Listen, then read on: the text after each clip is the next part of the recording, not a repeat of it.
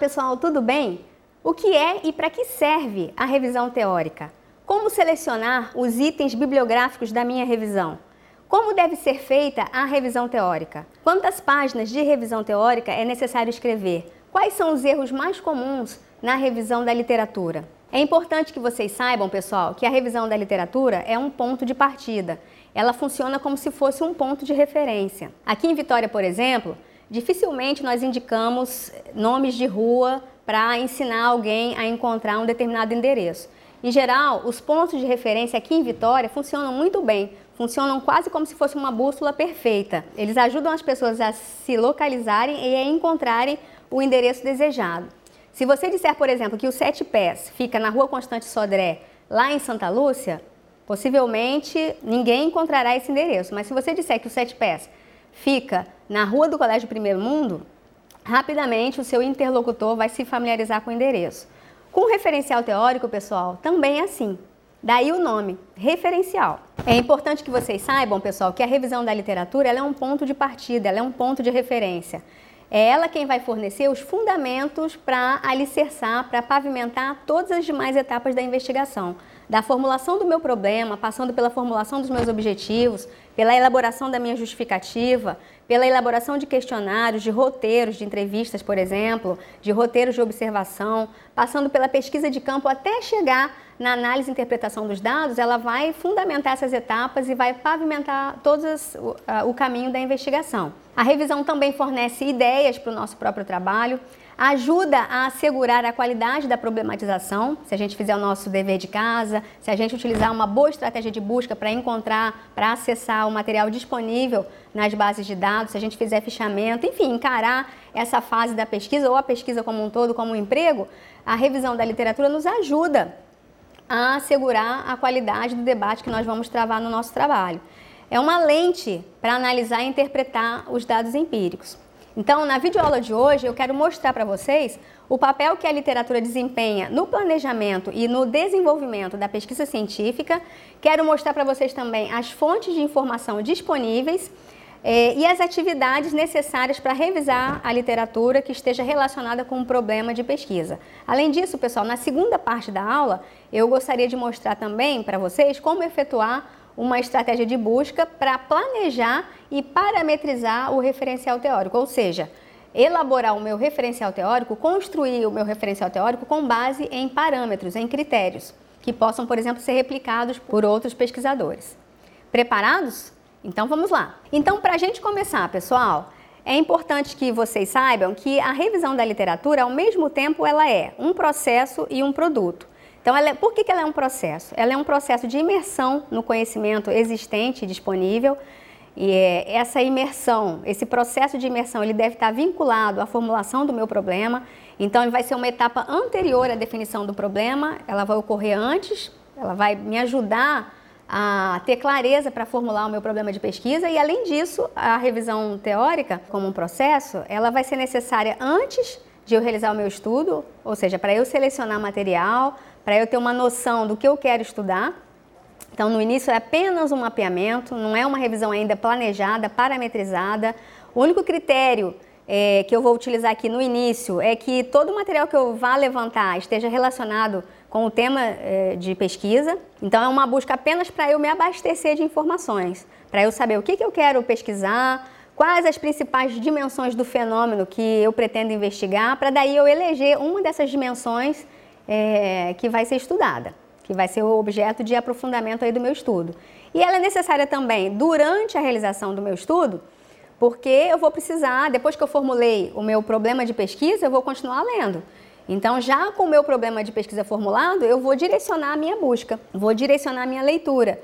Eu vou planejar e parametrizar o meu referencial teórico. Então, eu vou começar a buscar material mais focado no tópico de estudo que eu estou desenvolvendo. Além de processo, pessoal, a revisão teórica também é um produto. O que, seria esse produto? É um texto, síntese do conhecimento disponível, não é um resumão, tá, gente? É um texto é, que eu vou elaborar do conhecimento que está disponível e que demonstre é, domínio dos conceitos, domínio das teorias que vão embasar e operacionalizar o meu, a minha pergunta de pesquisa, o meu problema de pesquisa, ou seja, que vão me ajudar a enfrentar o meu problema.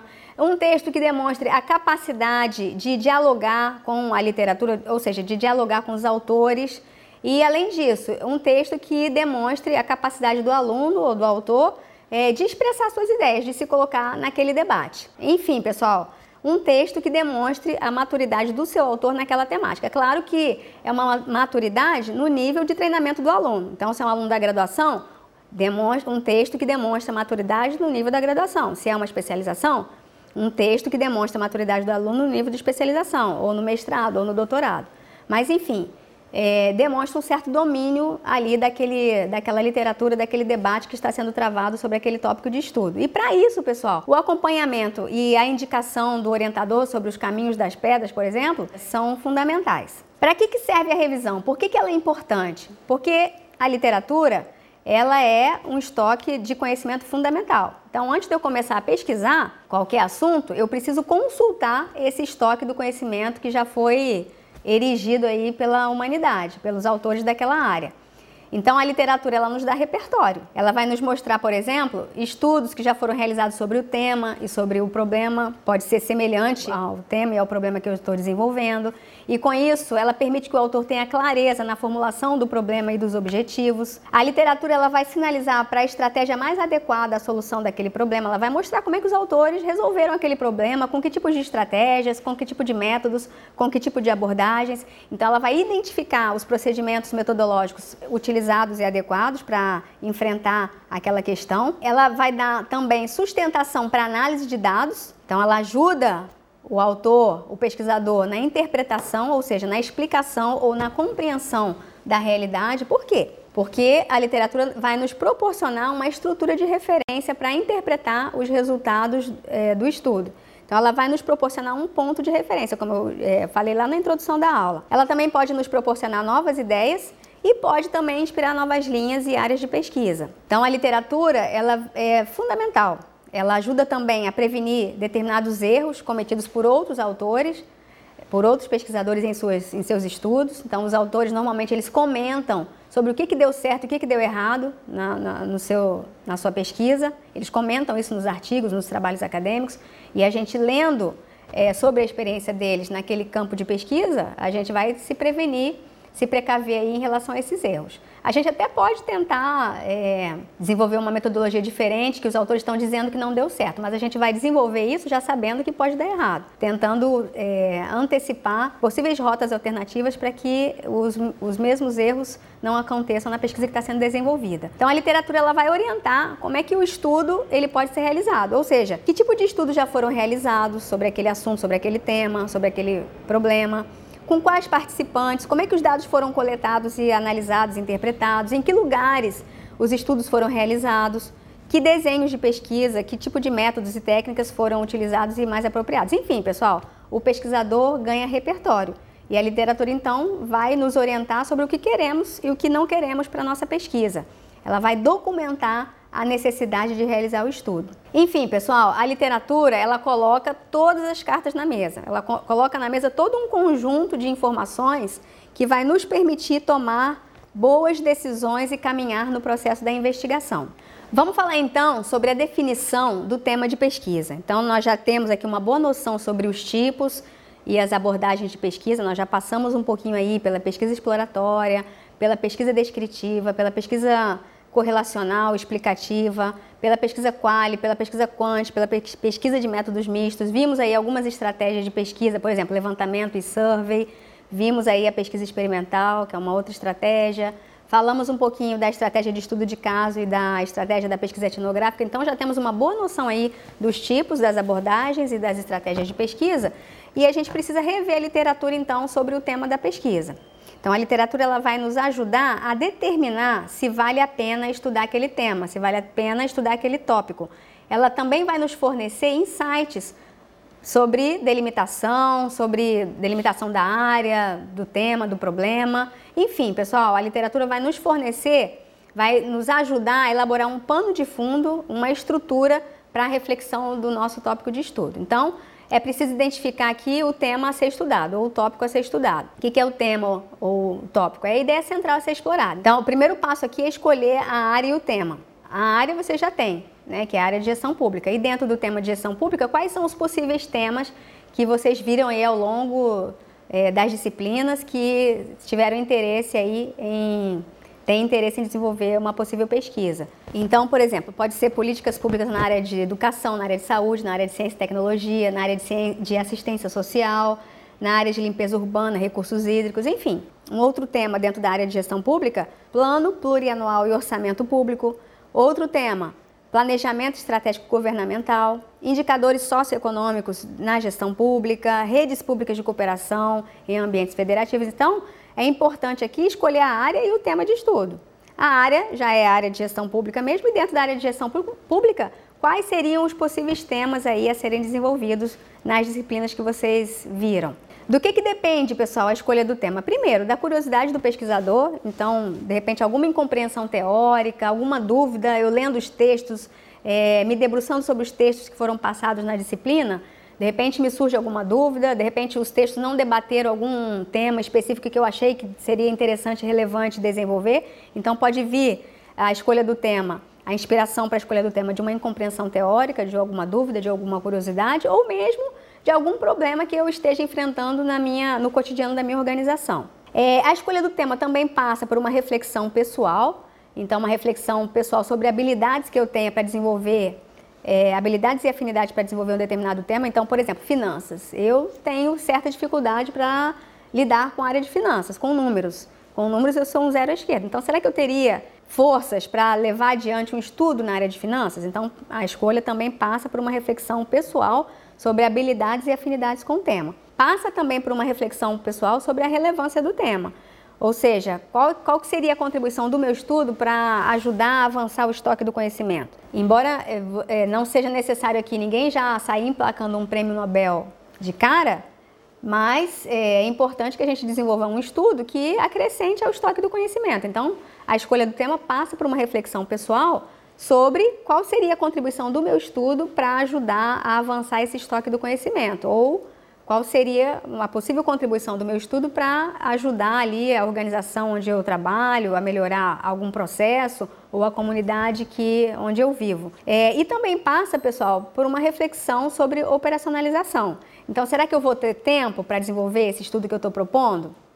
Eu trabalho, eu estudo, tenho família, enfim, vou ter um determinado tempo para desenvolver é, com acuidade esse estudo que eu estou é, propondo, eu vou ter acesso aos participantes e à organização que eu quero estudar? Vou ter recursos financeiros? Então, por exemplo, quero fazer uma pesquisa sobre expatriados no Canadá. Será que eu vou ter recursos para ir até o Canadá? De passagem, de hospedagem, de transporte? Eu falo a língua que é falada lá na região para onde eu vou? Se, por exemplo, é uma região que fala francês, será que eu tenho condições de me expressar na língua francesa ou na língua inglesa? Enfim, pessoal, passa a escolha do tema também por uma reflexão sobre operacionalização, ou seja, sobre é, se vai ser possível ou não executar aquela pesquisa que eu estou propondo. Quais seriam as fontes de inspiração aqui? É observação direta, então, é, observação sobre comportamentos, fenômenos, fatos que eu lido no meu dia a dia, experiências pessoais, eu também posso me inspirar indo a congressos, simpósios, eventos, e aí, de repente, algum tema que está sendo debatido nesses eventos pode me interessar. Eu posso ficar interessada em desenvolver um estudo científico sobre aquele determinado tema. Daqui a pouco a gente vai falar sobre aqui alguns congressos na área de gestão pública. Conversas com, a, com o orientador que vocês escolheram sobre possíveis temas dentro daquela área que ele pesquisa é, também podem servir de fonte de inspiração. E além disso, as aulas. Né? Então, as disciplinas que vocês tiveram, de repente, seminários ou atividades que vocês desenvolveram, se debruçaram sobre aquela atividade, tiveram algum interesse, também podem servir aí de fonte de inspiração. Eu tenho vários alunos que eh, se inspiram, por exemplo, em seminários. Então, eles vão apresentar seminários, vão ter que desenvolver um seminário para apresentar diante da turma. Então, alguns alunos, por exemplo, se debruçam sobre aquele tema, gostam tanto que acabam transformando aquele tema no seu TCC. O primeiro passo, então, foi escolher a área e o tema, o meu tópico de estudo. O segundo passo, então, depois que eu escolhi aqui a área e o meu tema de estudo, o meu tópico, vai ser delimitar o tema.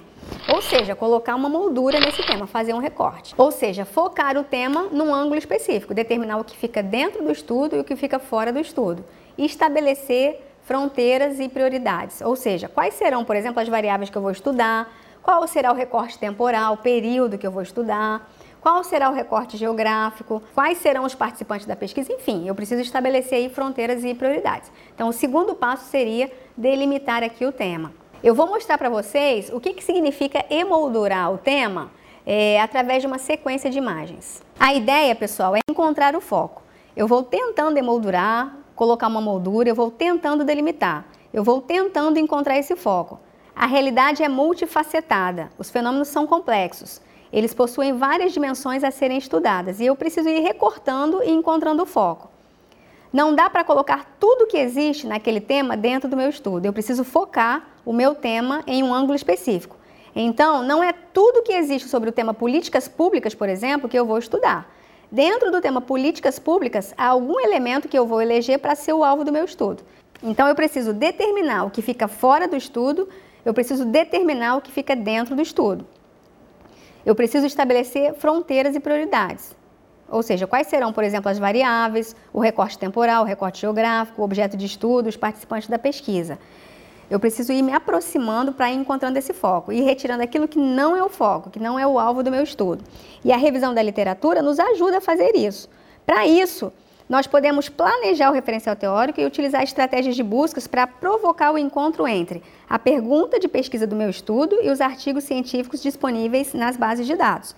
Então, na verdade, pessoal, o que vai ser estudado é apenas uma pequena parte do fenômeno, a crista do galo que vocês estão conferindo aí na imagem. O foco do meu estudo vai estar todo centrado nesta pequena parte da anatomia do galo, nesta pequena parte do fenômeno, a crista. Esse é o foco.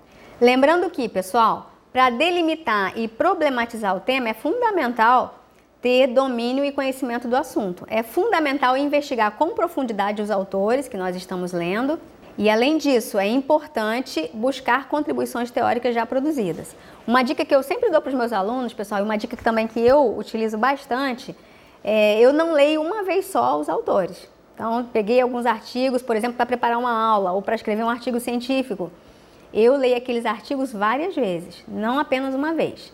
Então, para ter domínio do que os autores estão escrevendo, do que eles estão debatendo, de quem debate o quê, quem se coloca de uma forma ou quem se coloca de uma outra forma no debate, a gente precisa ler o material aí várias vezes. A gente vai falar um pouquinho mais sobre isso à frente. E aí, pessoal, depois de escolher a área e o tema e depois de emoldurar, delimitar o tema, qual que seria o terceiro passo? O terceiro passo vai ser revisar a literatura. Então, vou fazer um levantamento bibliográfico de alguns itens-chave e esse levantamento bibliográfico ele vai envolver uma leitura em quatro etapas. Então, eu vou fazer uma leitura exploratória, uma leitura seletiva, uma leitura reflexiva e uma leitura interpretativa. Tudo dentro das normas da BNT, se possível aí dentro das normas da redação científica. Vamos detalhar rapidamente que, que significa cada etapa dessa. Então, o que, que seria uma leitura exploratória? É uma leitura de reconhecimento, é para a gente levantar o estado da arte sobre o tema e obter uma visão global sobre o que foi publicado. Então, eu posso utilizar, por exemplo, estratégias de busca, a gente vai falar sobre isso na segunda parte da aula, para levantar, para fazer esse reconhecimento. E aí, depois que eu fiz essa leitura exploratória de reconhecimento, que eu obtive, aí eu fiz um levantamento do estado da arte é, sobre o tema, para obter uma visão global do que foi publicado, e, por exemplo, obtive lá 1079, fiz uma estratégia de busca lá no site da CAPES e encontrei, por exemplo, 1079 artigos. Aí agora é hora é, de eu começar a eliminar o dispensável, é, selecionar aquilo que é de real importância. Então, por exemplo, eu posso utilizar critérios de exclusão para fazer esse refinamento. Então, posso dar uma olhada no título, no resumo e nas palavras-chave de cada artigo para verificar se esse título, se esse resumo, se essas palavras-chave correspondem ao conteúdo do documento. Muitas vezes, vocês vão ver, isso acontece sempre o título não corresponde, e também as palavras-chave, não corresponde ao conteúdo lá do, do meu documento. Posso utilizar também, por exemplo, como critério de exclusão, artigos duplicados. Vocês vão ver que a gente vai nas bases, vocês vão ter lá os critérios, vão formular a estratégia de busca, vão lá na, na CAPS. A, a, busca, a estratégia vai trazer vários artigos de várias bases de dados. Muitas vezes a gente vai encontrar artigos duplicados. Então, um dos critérios de exclusão que eu posso utilizar é artigos duplicados. Artigos não revisados por pares, então, ah, eu só quero artigos revisados por pares, por especialistas, por cientistas. ou eu apenas quero artigos acadêmicos. Então a busca ela pode trazer vários, vários tipos de artigo, artigo de, por exemplo, palestras, de congresso, eu não quero isso. Então eu vou fazendo aí uma, uma seleção para triar esse material. Então depois que eu fiz aí essa leitura exploratória, encontrei 1079 artigos, fiz aí um processo de seleção, eliminando o dispensável e selecionando aquilo que é de real importância, agora eu vou começar a ler. Então, por exemplo, fiz uma busca e encontrei 1079 artigos. Aí utilizei os critérios e esse, esse número baixou, por exemplo, para 30 artigos, por exemplo. Agora sim eu vou começar a fazer uma leitura crítica, uma leitura reflexiva, vou ler com profundidade. E é bom que vocês já comecem também a fichar o material, fazer fichamento e já dentro das normas da ABNT para não cometer risco de plagiar. Também vocês podem utilizar o Mendeley. Eu vou deixar um, dois vídeos lá no AVE ilustrando como é que vocês podem baixar o Mendeley no computador de vocês e adicionar o plugin da ABNT lá no Mendeley. Então vocês já podem, na hora de fichar, abrir o Word e já ir fichando de acordo com as normas da ABNT. Né, como é que a gente faz um fichamento de leitura? Quais, quais que são os principais elementos eh, de um fichamento? Vou dar algumas dicas para vocês aí inspiradas no Humberto Eco. Então, por exemplo, o, o artigo ele precisa ter a referência completa, seja artigo, seja livro, a referência completa e a localização do livro do artigo. Então, onde que ele está? Está no livro? Está no periódico? É, quando é que ele foi escrito? Por quem? Também preciso fazer um breve ou um longo resumo do capítulo do livro, enfim, do, do trabalho acadêmico. Então, quais são as ideias centrais do texto? Qual que é o principal argumento aqui que o autor está querendo desenvolver, os autores? Que problemas que estão sendo discutidos no texto? Quais são os principais resultados? Quais são as principais conclusões? Então, eu também preciso ter uma preocupação aqui e encontrar respostas para essas questões. É, em relação às citações diretas, é importante a gente colocar essas citações entre aspas e não esquecer de mencionar a autoria, a data e a página. Mas aqui eu recomendo, pessoal, que vocês evitem ao máximo a citação direta, que vocês é, treinem a fazer citação indireta, ou seja, escrever as ideias dos outros autores com as próprias palavras de vocês. É, e além disso, comentários pessoais vocês forem colocar no texto, é importante vocês deixarem lá marcado é, com colchetes, para não, não confundir com a obra do autor. E aí, comentários pessoais, né? Qual que é a contribuição dessa obra? Foram identificadas lacunas no texto? Que lacunas são essas? Ao ler o texto, surgiram dúvidas ou surgiram ideias sobre algo que pode ser feito e que não foi apresentado pelo autor? Enfim, né, é importante, é, depois da gente selecionar o material, depois de ter feito toda aquela exploração, aquela leitura exploratória, aquela leitura seletiva, agora na fase de leitura crítica ou reflexiva, já ir fichando o texto e fichando as informações, extraindo e compilando as informações que são de interesse aí para a construção do referencial teórico. E depois nós vamos então fazer aqui uma leitura interpretativa. Agora sim, eu vou finalizar aqui o meu estudo, a, o meu, a, a elaboração do meu referencial teórico, construindo aqui um quadro de um quadro teórico, um marco teórico. Então eu vou extrair e recompilar a informação de interesse, de interesse e construir aqui o meu quadro referencial. Como é que eu articulo, pessoal, os itens da minha revisão? Identificados aqui é, e lidos os itens da bibliografia, a gente tem que selecionar e articular os itens da revisão teórica, ou seja, as teorias, os argumentos, os conceitos, e a gente deve, sempre se perguntar quando a gente vai utilizar um material de alguém, de algum autor. Como é que este item contribui para eu atingir os objetivos da minha pesquisa? Como é que ele me ajuda a operacionalizar a pergunta de pesquisa? Como é que ele me ajuda a enfrentar o meu problema de pesquisa? Como é que ele me ajuda a embasar teoricamente meu problema? Como é que esse item contribui para o aprofundamento da minha compreensão do problema ou do objeto de estudo? Essa teoria pertence ao conjunto de visões relevantes à minha pesquisa, então essas questões elas precisam estar tá sempre na mente de vocês quando vocês estão lendo e revisando a literatura. Então, como é que esse item que eu estou incluindo aqui no meu texto, ele se articula com o item anterior, com o item do parágrafo anterior? E além disso, como é que esses itens no seu conjunto se relacionam à compreensão da minha problemática? Ou seja, pessoal, as respostas a essas questões, elas devem dar o tom da revisão. E aí, lembrando, gente, revisão teórica não é coleção de fichamentos justapostos.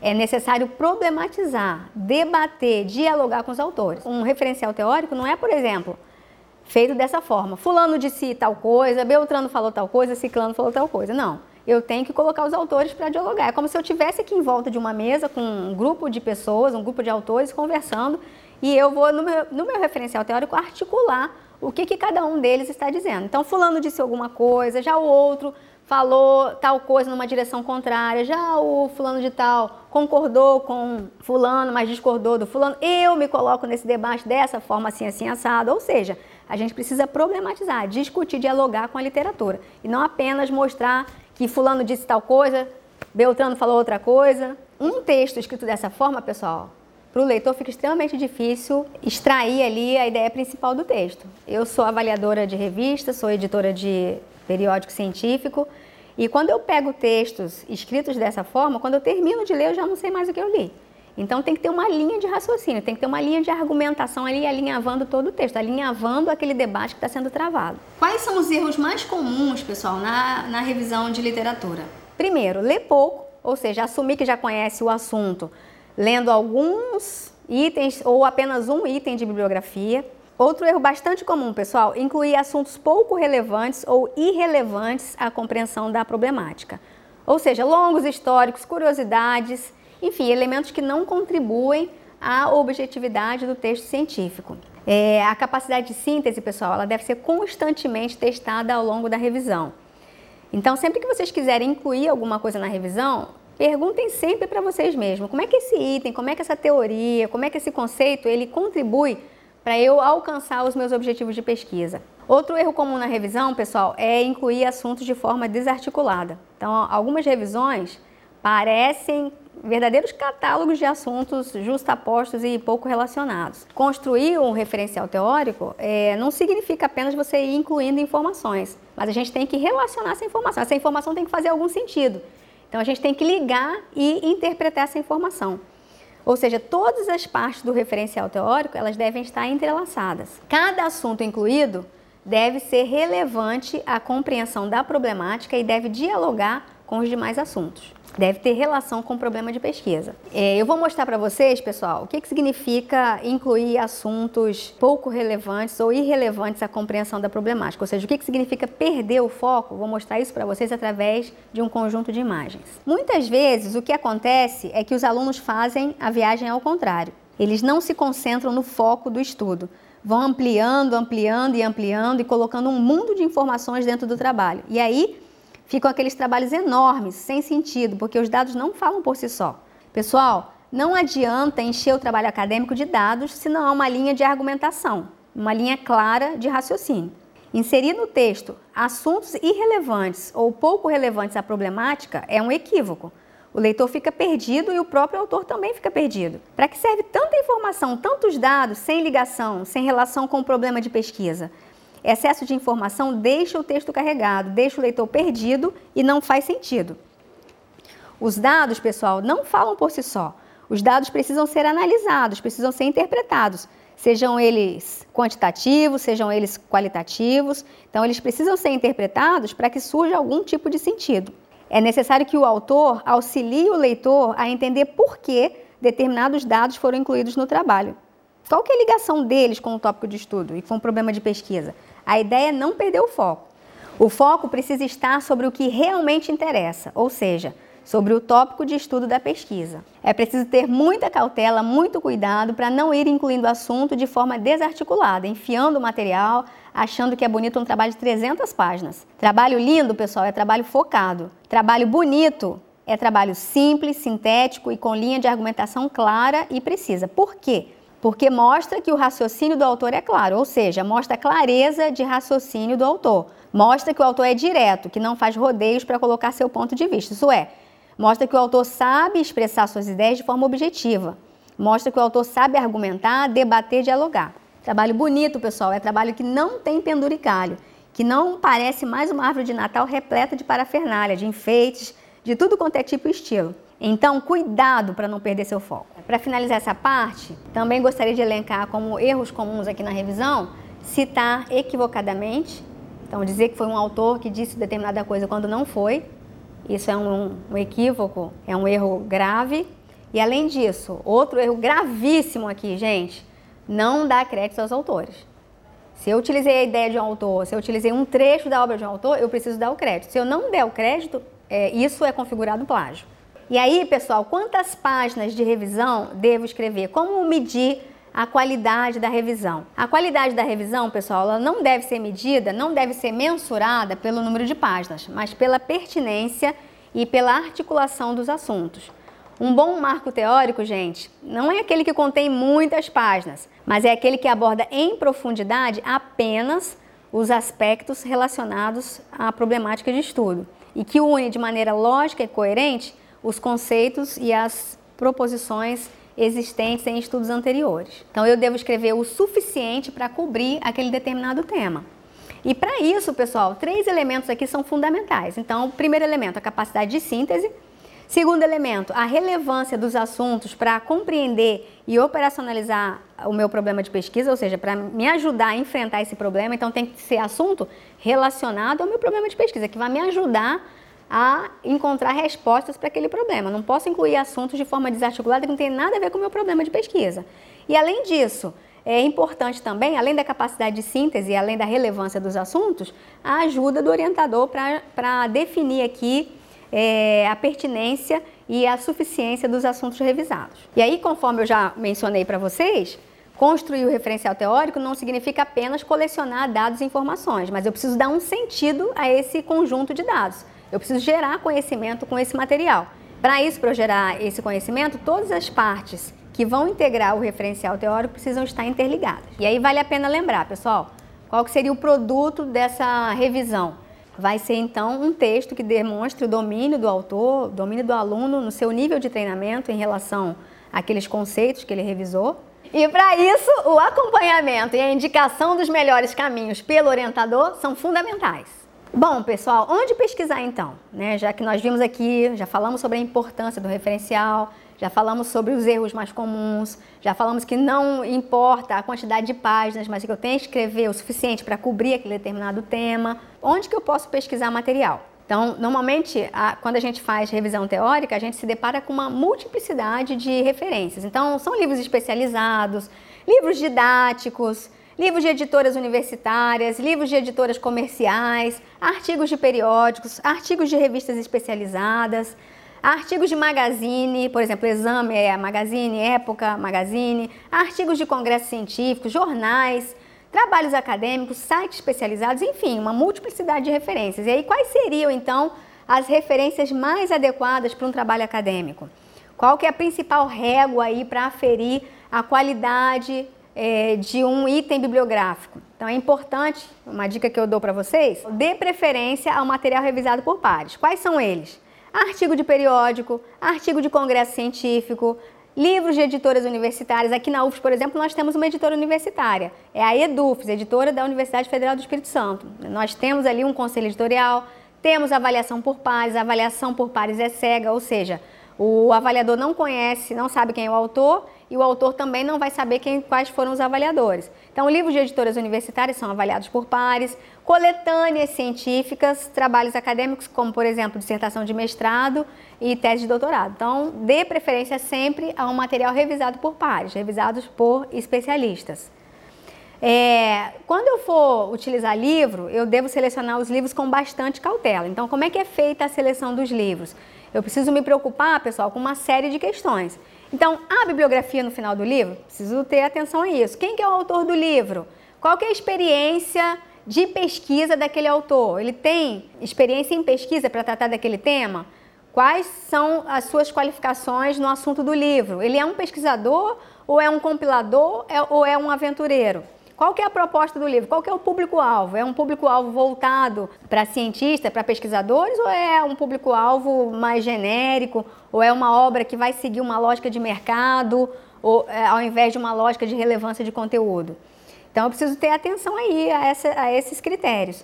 Livro didático, por exemplo, posso usar livro didático? a gente precisa utilizar com moderação, porque livro didático não tem ali uma pesquisa. Normalmente são abrangentes, são superficiais e são úteis apenas para a gente ter uma pincelada ali sobre determinado assunto que a gente não conhece, ou seja, para a gente ter um guia ali pela temática, mas a gente precisa ter cuidado.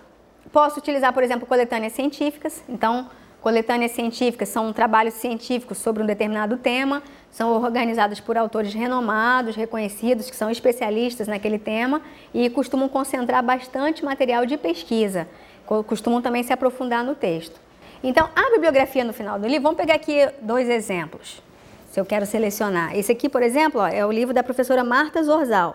Conta um pouco da estratégia da Vale do Rio Doce, como é que ela se implanta aqui no Espírito Santo, por quê, enfim, da dinâmica aqui da, do estabelecimento da Vale Rio Doce no país. A professora Marta Zorzal, uma pesquisadora da área de ciências sociais.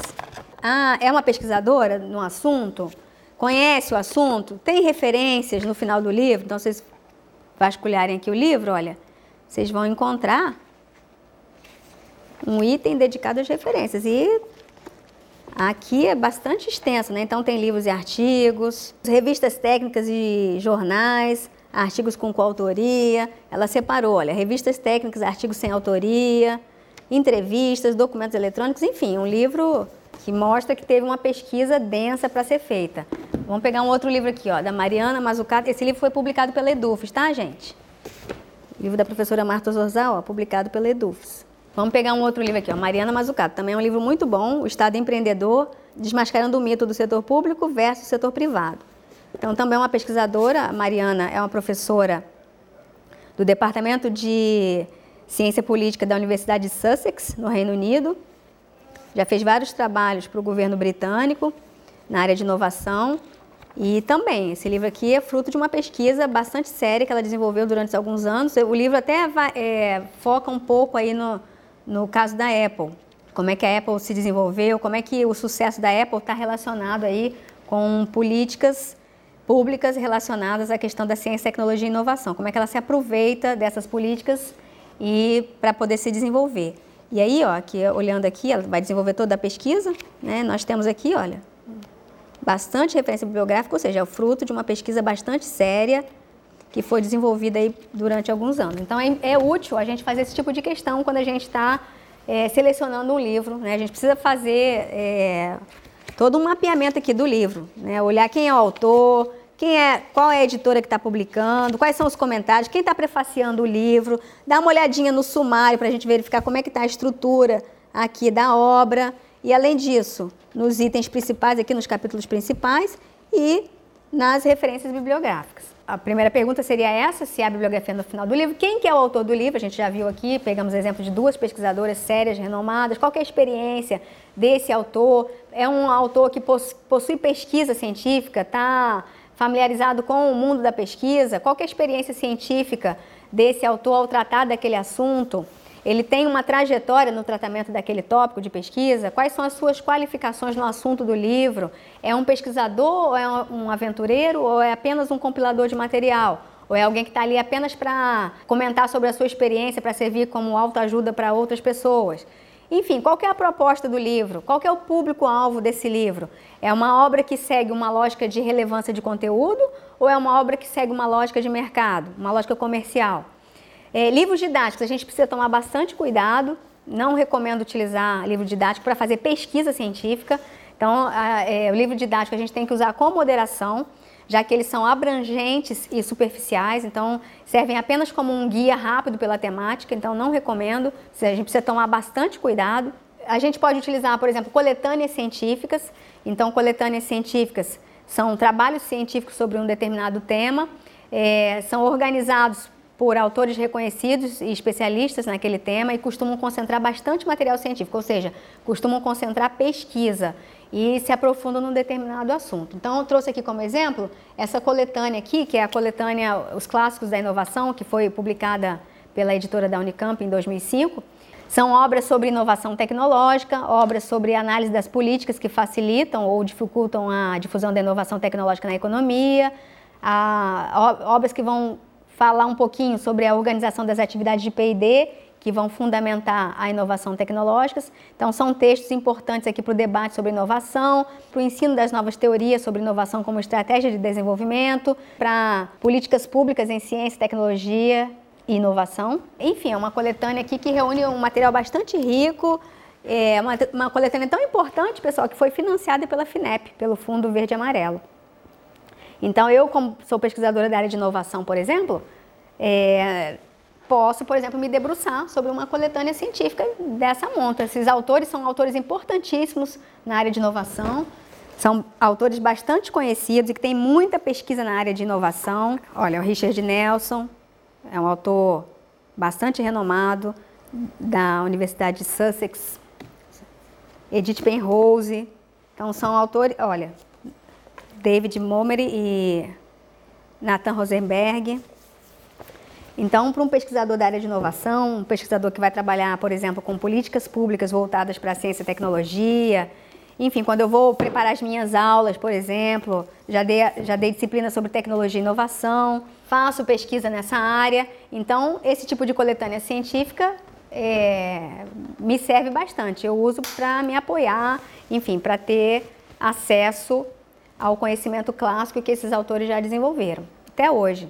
Um tipo de literatura que eu devo tomar cuidado é o pop management. Tá? Então, eu devo selecionar com bastante cautela é, esse tipo de literatura. O que é pop management? São livros e revistas para consumo rápido, produzido aí pelas, pela mídia de negócios. Então, são obras que têm é, baixo caráter técnico, pouca discussão analítica, não tem pesquisa científica ali implícita. Em geral, possuem caráter prescritivo, ou seja, de receita, receita de bolo para implementar na minha organização, na minha empresa. Obras que vão relatar histórias de sucesso aí de executivos, enfim, obras que vão divulgar trabalhos de empresas de consultoria. Então, preciso tomar cuidado com o pop management, com livros de guru, livros de autoajuda, literatura de aeroporto. Quando é que eu devo utilizar esse tipo de material, pessoal? Quando a proposta da minha pesquisa é justamente analisar esse tipo de material, tá? Quando eu vou, quando esse material é o meu objeto de estudo, aí sim eu vou ter que ler, me debruçar sobre essas obras, mas não para construir um referencial teórico baseado nessas obras, porque não tem pesquisa científica ali é, para eu poder desenvolver a minha argumentação, o meu marco teórico. Também posso utilizar, pessoal, matérias de jornais e matérias de revista especializada, mas também com cautela. Quando é que eu posso utilizar, por exemplo, matérias de jornais e matérias de revistas especializadas, para acompanhar os últimos acontecimentos, para manter as informações conexas do meu estudo atualizadas. Então, por exemplo, quando eu fazia pesquisa, é, quando eu fiz a minha pesquisa de graduação, mestrado doutorado, eu me debrucei, por exemplo, sobre o clipping da área de celulose. Né? Estavam acontecendo várias mudanças no mercado de celulose. Então, o preço, por exemplo, da celulose alterava a forma como a, a, a, empresa era organizada, como a empresa era gerenciada, como a empresa gerenciava a sua mão de obra. Então, para me manter atualizada sobre fusões, aquisições, preço da celulose, eu estava se, sempre lendo os jornais. É, então, posso utilizar esse material, mas com a devida cautela. Além desses itens bibliográficos que eu mostrei para vocês, nós também podemos pesquisar em algumas outras fontes. Tá? Quais são as principais fontes aí para a gente fazer a nossa busca de material científico para organizar o nosso referencial teórico? As bases de dados, os portais, repositórios, ferramentas de busca e redes sociais acadêmicas. Então, começando aqui pelas bases de dados. O que, que são bases de dados? São instrumentos para organizar e disseminar informação científica. Funcionam como se fossem caixinhas de documentos. É, quais são os principais tipos de bases de dados para a revisão da literatura? Para a revisão da literatura, pessoal, as principais é, fontes aqui, as principais bases de dados, as mais importantes, são as, as bases de dados referenciais. O que, que são bases referenciais? São bases que vão trazer é, vão trazer resumo, palavras-chave e referências. E algumas delas também trazem o link para o texto completo. Nós também temos as bases de texto completo, como o próprio nome diz, são bases que vão trazer o texto completo, e nós temos também as bases de citações, que também nós podemos utilizar para mapear a literatura é, especializada. Essas bases vão incluir, por exemplo, informações sobre as revistas e os artigos indexados, e além disso, vão trazer também informações sobre o desempenho das publicações. Então, indicadores, é, entre os indicadores eu tenho fator de impacto, índice H, enfim, vários indicadores aí que vão analisar o desempenho aí dos periódicos. Onde é que vocês encontram essas bases de dados, pessoal? No portal de periódicos da CAPES. Tá? Então, lá no portal de periódicos da CAPES, eu posso fazer a busca é, através de quatro formas. É, busca por assunto, busca por periódico, busca por livro e por base.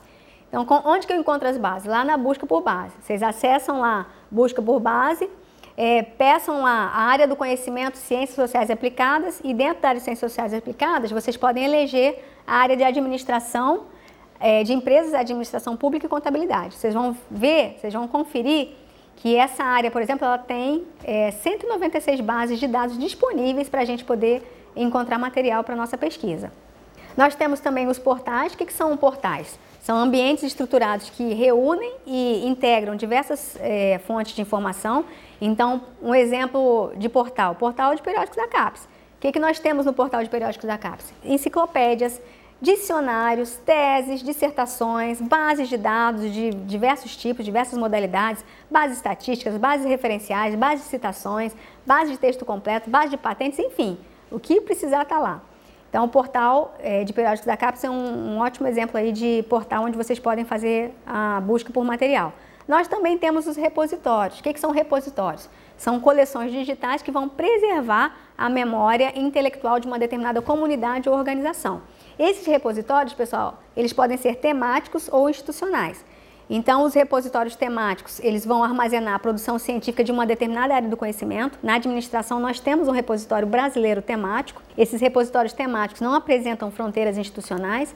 Então, vou mostrar aqui para vocês na tela a Biblioteca Eletrônica SPEL, que é um repositório de artigos científicos e que proporciona acesso gratuito à informação científica, ou seja, as revistas brasileiras na área de administração, administração de empresas, administração pública, contabilidade e turismo.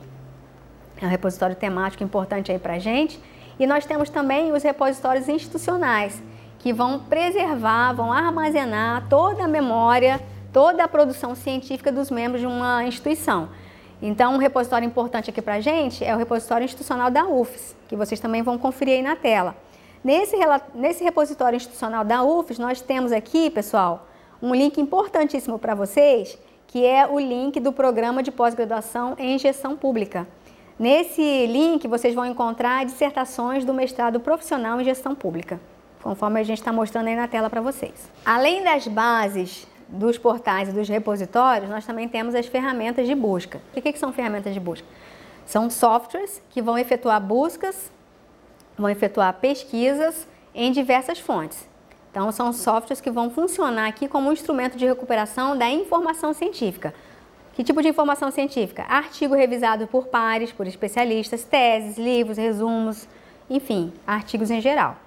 Esse tipo de informação que a gente consegue recuperar. Uma ferramenta de busca importantíssima aqui para a gente é o Google Acadêmico. Não é o Google Web, tá? É o Google Acadêmico, é o Google especializado em material científico.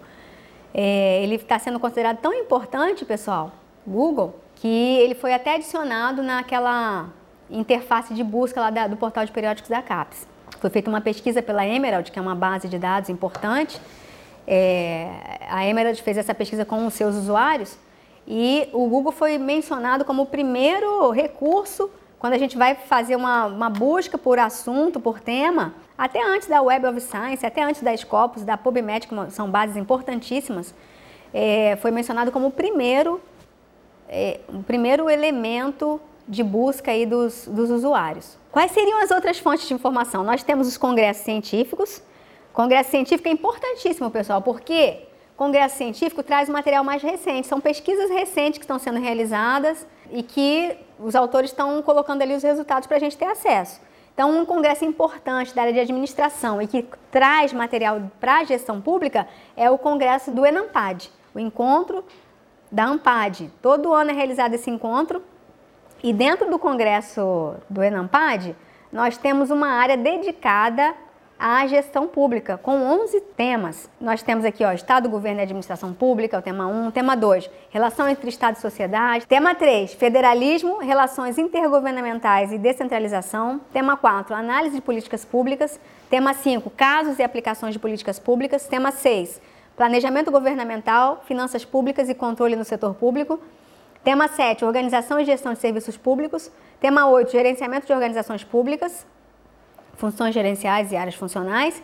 Tema 9, teorias e metodologias em administração pública. Tema 10, história da administração pública, estudos comparados e construção de agendas de pesquisa. E tema 11, interfaces entre gestão pública e gestão social. Então, se vocês quiserem material para a pesquisa de vocês, para desenvolver o artigo de vocês, o TCC, vocês podem entrar lá. São resultados de pesquisas recentes que estão sendo desenvolvidas é, pelos pesquisadores. Um outro congresso importante aqui, que vai ser realizado na UFES esse ano, pessoal, é esse congresso aqui que nós estamos mostrando na tela para vocês também, que é o Congresso Internacional de Inovação, Políticas e Governança Pública.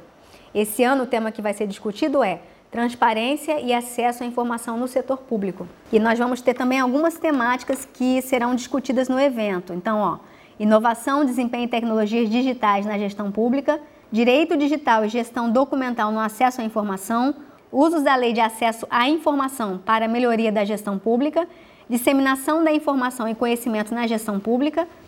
Tema 5, serviços de informações ao cidadão. Tema 6, observatórios em gestão pública. E tema 7, ciência de dados e dados abertos. É um, um congresso que vai ser realizado de 29 a 31 de agosto aqui em Vitória e vai acontecer lá no Cine Metrópolis. Pessoal, além dos congressos científicos, eu também tenho os periódicos, periódicos nacionais ou internacionais.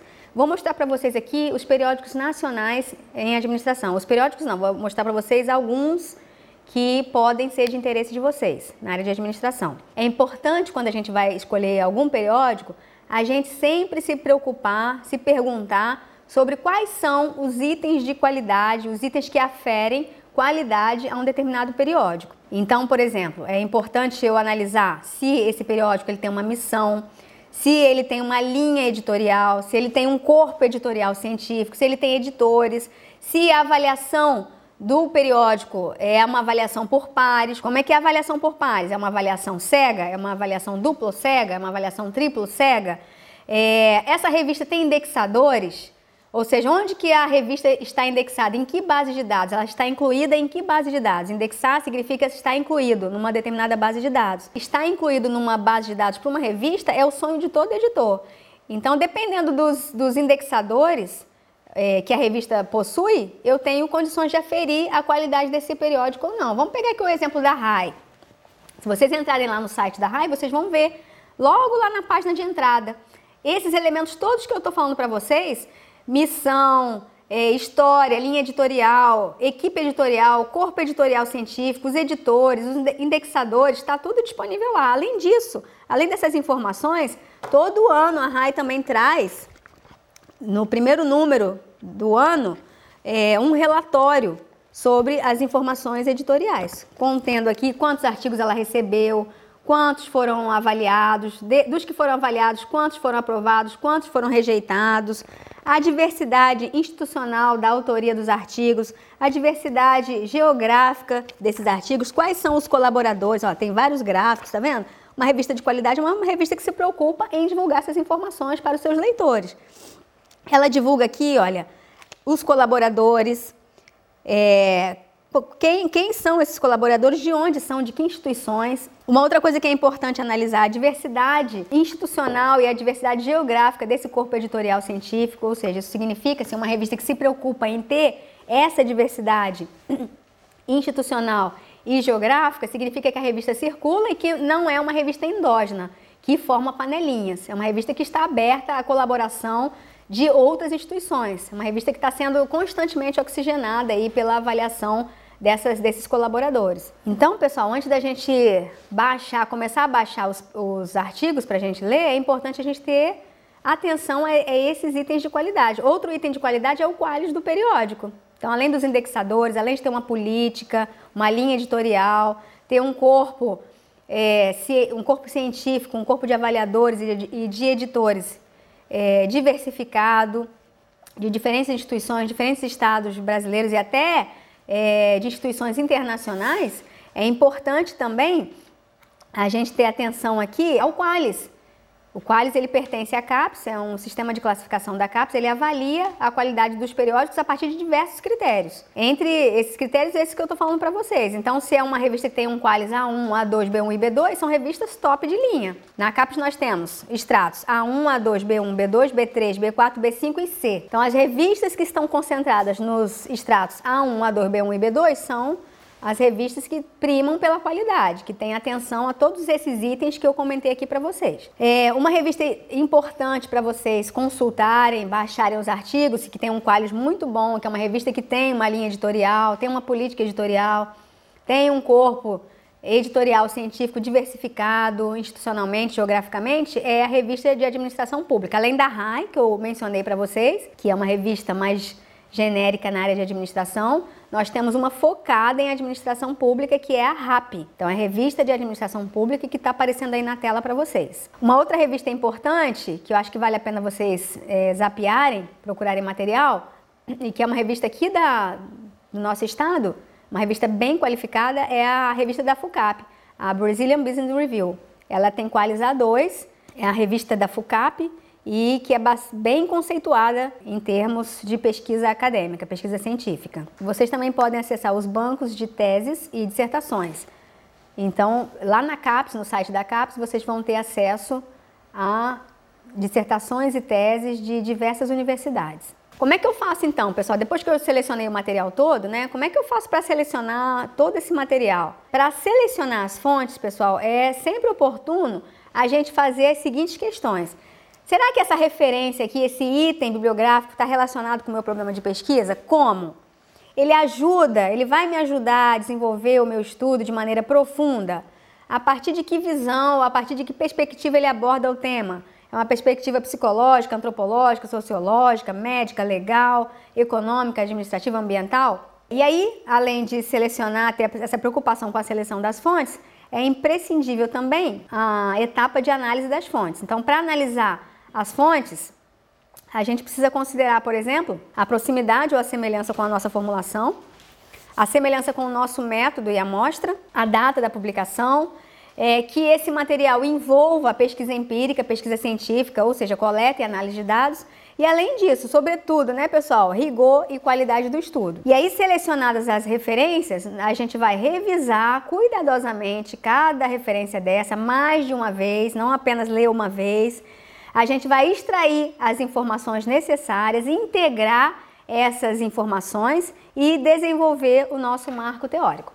Terminou de elaborar a revisão? O que, a gente faz agora? É hora então de fazer uma autoavaliação. Então, quais são as questões que permeiam essa fase da autoavaliação? Quais são os autores mais importantes dentro do campo do estudo? Será que eu sei agora, tendo palmilhado aqui, tendo feito esse trabalho de recuperação da informação, de ler os artigos, de fichar os artigos, interpretar, eu sei quais são os autores mais importantes, quais são os autores relevantes dentro do campo que eu estou estudando, que aspectos e variáveis foram pesquisados. Eu sei quais são as variáveis que tocam o meu fenômeno e além dessas variáveis que tocam, qual é aquela que eu selecionei é, para eu poder me aprofundar? Algum pesquisador estudou o problema num contexto similar ao meu?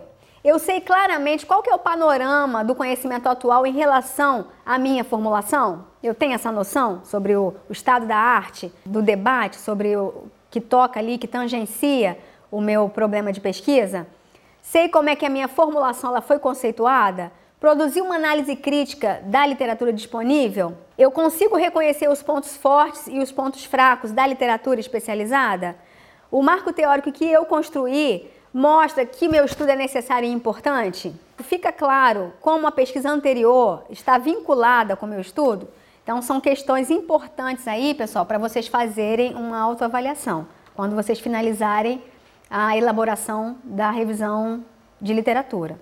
Bom, pessoal, por hoje é isso. Espero que vocês tenham aproveitado para conhecer um pouquinho mais sobre a importância da revisão bibliográfica para delimitar o meu tema de estudo e para me ajudar a planejar o meu referencial teórico e que vocês tenham aproveitado ainda para conhecer um pouquinho mais sobre as fontes de informação disponíveis, as bases de dados, os portais, os repositórios, as ferramentas de busca, as redes sociais acadêmicas. Aqui eu cito para vocês a ResearchGate e Mendeley, que são redes sociais que vocês podem é, fazer também busca de artigos científicos, porque os pesquisadores postam nas suas, é, nos seus perfis, nessas redes, os artigos que eles vêm produzindo, então vocês podem também nessas redes é, encontrar material e aproveitado para conhecer um pouquinho mais sobre os periódicos, congressos da área de vocês aí para mapear a literatura é, pertinente ao referencial teórico de vocês. Na segunda parte da aula eu vou mostrar para vocês como que a gente formula uma estratégia de busca utilizando aí operadores booleanos, utiliz, utilizando recursos de truncagem, delimitadores, enfim, como é que a gente é, formula uma estratégia de busca para provocar o encontro entre a minha pergunta de partida, a minha pergunta de pesquisa e o material disponível nas bases de dados. Complementam essa videoaula o áudio em MP3 e os slides que já estão disponíveis no AVA. Agradeço mais uma vez pela atenção de vocês e nos vemos na segunda parte dessa videoaula. Tchau, tchau!